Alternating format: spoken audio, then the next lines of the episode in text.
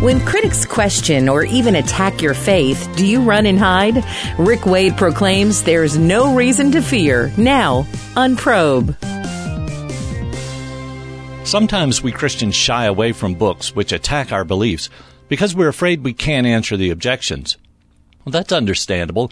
Often the authors of such books carry impressive credentials. It's easy to feel intimidated. Another response, which is the opposite of fearful avoidance, is haughty dismissal. Sometimes we act as if our position is so obviously true that others can be dismissed as downright stupid and hardly worth bothering with. Even if the opponent's arguments are bad, that's no reason to adopt an arrogant attitude. It's especially bad when the dismissive Christian hasn't even bothered to read the book. A better response, I think, is to use such occasions to grow in understanding and to exercise one's apologetic muscles by working at answering the challenges posed. So, for example, when a doctrine is challenged, by studying the subject, we grow in our knowledge of Christian beliefs. And, here comes the uncomfortable part, we're sometimes corrected in our understanding. Another advantage is preparation for real face-to-face encounters with critics. Responding to arguments in a book means there isn't the pressure of a person staring at you, waiting for an answer, and fully expecting one. This week I'm going to use Sam Harris's book, Letter to a Christian Nation, to give some suggestions about what to look for in such books. I won't try to address every challenge. Others have given more extensive responses. I titled this series No Reason to Fear for a good reason. The challenges of critics throughout the ages have not been able to prove Christianity false, and those of modern day critics won't either. Most of their arguments have already been answered.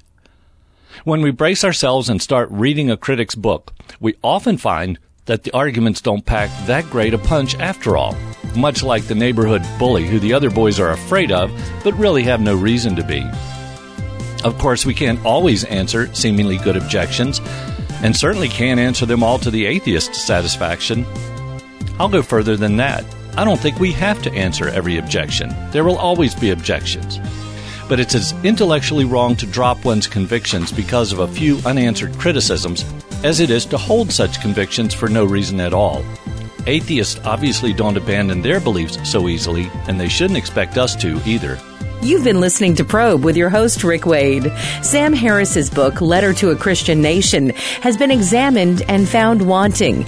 Get your free copy of Rick's transcript, No Reason to Fear, at probe.org. And join us next time as we proclaim God's principles to practice for a lifetime here on Probe. If we're going to engage books like Letter to a Christian Nation responsibly, we have to be ready to hear some good criticisms of our beliefs or actions. We have to accept the fact that there are some hard things to deal with in our beliefs, especially the problem of evil. We need to admit our inability to give satisfying answers to all objections if we're going to expect that kind of openness from critics. Also, it's often Christians who come under attack rather than Christianity. Harris spends a lot of time here. Christians have done some bad things, and they need to be acknowledged. Our focus this week, however, is on the bad arguments presented by critics. What we look for are questionable assumptions, logical fallacies, and incorrect facts. Harris's book is plagued with fallacious arguments, a surprising turn since he presents his side as being that of reason. So I'm going to spend most of my time on those and mention the other things when appropriate. Don't let the term logical fallacies put you off, like they're things only specialists can address. It's just another name for poor reasoning. So, for example, if you make the claim that Christianity is the only true religion, and someone responds that you only believe that because you grew up in a Christian nation, you could cry foul. You're making a global claim. Where you're from is irrelevant. If it's true, it's true in India and China and the US and everywhere else too. Although fallacious arguments can have psychological force when we don't spot them and they seem correct, they have no logical force. Their conclusions should not be believed. Here's a fallacy from Harris's book to get us started. In the introductory note to the reader, Harris commits the fallacy of false alternatives or the black and white fallacy. In a brief discussion of origins, Harris implies that there are only two choices. One can be either an evolutionist like he is, meaning a naturalistic evolutionist, or a creationist. And by creationist, he means someone who believes in a 6,000 year old universe. Well, what about old earthers, or those who hold to a progressive creation theory? If responsible Christian scholars consider that a viable option, it's wrong to imply that there are only two. When given just two options, it might be appropriate to ask, are those my only choices? More tomorrow. Sam Harris's favorite target in his attack on religion is its supposed immorality.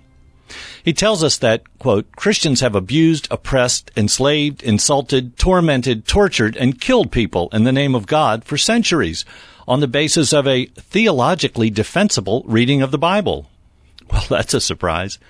He accuses Christians of picking and choosing sections of Scripture that present a more loving God, while ignoring the truly telling ones which reveal a God who condones slavery and the beating and killing of rebellious children. But Harris is guilty of this picking and choosing himself. He commits the fallacy which is called the neglect of relevant evidence. To be fair, he does note that it is undeniable that many people of faith make heroic sacrifices to relieve the suffering of other human beings. But he doesn't bother listing them. He gives no space to the great work done by Christians in the fields of medicine, literacy, agriculture, famine relief, etc. He ignores the good work of organizations like Mercy Ships, which takes life-changing medical help to people in third world nations in the name of Christ. Well, he doesn't completely ignore missionary efforts.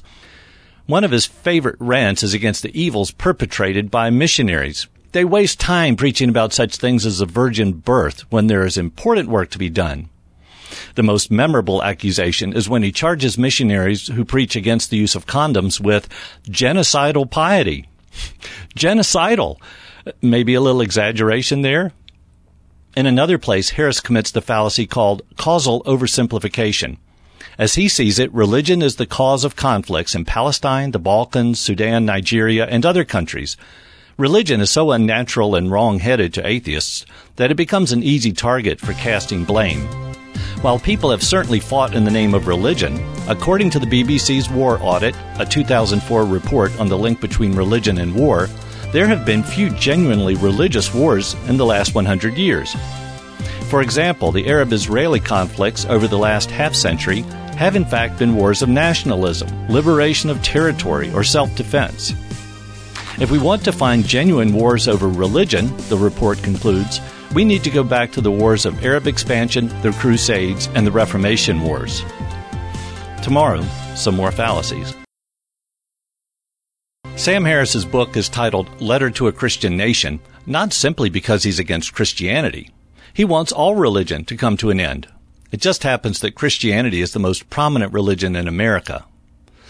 Because he lumps all religion together, he can smear Christianity with the evils of Islam by implication. This is a fallacy. It's called the fallacy of faulty comparison. It occurs when someone wrongly generalizes from individual cases to the whole. Because Islam and Christianity are both classified as religions, Harris apparently thinks that what counts against one counts against the other as well without acknowledging major differences. Another argument Harris presents employs a fallacy we've already discussed, the fallacy of causal oversimplification. Harris commits this fallacy when he tells us that the anti-Semitism that built the Nazi death camps was a direct inheritance from medieval Christianity. The reality of Christian anti-Semitism throughout the ages cannot be denied. However, Harris's evaluation is simplistic. He ignores the shift from religious persecution to racial persecution, which occurred in the 19th century, notably in Russia. Another major omission in Harris's discussion is the strong influence of Darwinism in Hitler's thought that led him to think that people who were racially or eugenically inferior needed to be eliminated from the evolving human race. Although some people already believed in the inferiority of some races, and although Darwinism wasn't Hitler's sole inspiration, Historian Richard Weikart writes, Darwinism was a central guiding principle of Nazi ideology, especially of Hitler's own worldview. Weikart quotes Richard Evans, a historian at Cambridge University. The real core of Nazi beliefs lay in the faith Hitler proclaimed in his speech of September 1938 in science, a Nazi view of science as the basis for action. Science demanded the furtherance of the interest not of God, but of the human race, and above all, the German race and its future in a world ruled by ineluctable laws of Darwinian competition between races and between individuals. Weikart continues This is not a controversial claim by anti evolutionists, but is commonly recognized by scholars who study Nazism. One of the questionable assumptions in Sam Harris's Letter to a Christian Nation is his assertion that there is no question that human beings evolved from non-human ancestors. Of course, there is indeed a question about this, a question raised by highly educated scientists, easily as qualified as Mr. Harris. It's no wonder, really, that Harris makes such bold statements. He's prevented from allowing divine creation by his basic worldview commitments. He admits that he doesn't know why the universe exists, but he's confident there's no God behind it. That sounds like a philosophical presupposition. What evidence or reasons does he give for it? Harris might like to pretend like his beliefs are based solely on the trinity of science, reason, and nature, but his naturalism cannot be established by these. Rather, it undergirds his use of them. Harris claims that atheism isn't really a belief, that there shouldn't even be the word atheism. Hmm. Although atheism has long been understood to mean the belief that there is no God, many atheists today deny that. It isn't the belief that there is no God, it's simply an absence of belief in God. It's a kind of default position where everyone should be until given sufficient reasons to believe in God. Thus, the atheist has nothing to defend or prove. Really, folks, who's going to believe that atheists are beliefless about God? That they don't actually believe that there is no God? It's astonishing the effort they put forth in arguing against religious belief, if indeed they have no belief at all. However, we can go back and forth with atheists about whether they truly deny the existence of God, or we can let that stand and simply ask what they do believe about ultimate reality. For surely they believe something. It's simply false to assume that atheism is the default position. If one denies God, one must adopt some other view about ultimate reality. Naturalism is a metaphysical position that has serious problems of its own. If Christians are responsible to give good reasons for their belief, so are atheists. Sam Harris speaks as a voice on high, shouting down to we poor, ignorant people who are stuck in our absurd religious beliefs. It's hard to imagine anyone with thoughtful convictions changing his or her beliefs based on this book. He's preaching to the choir. Now that you have a few tips on what to look for, you might want to take a look at the book and hear the rest of the sermon.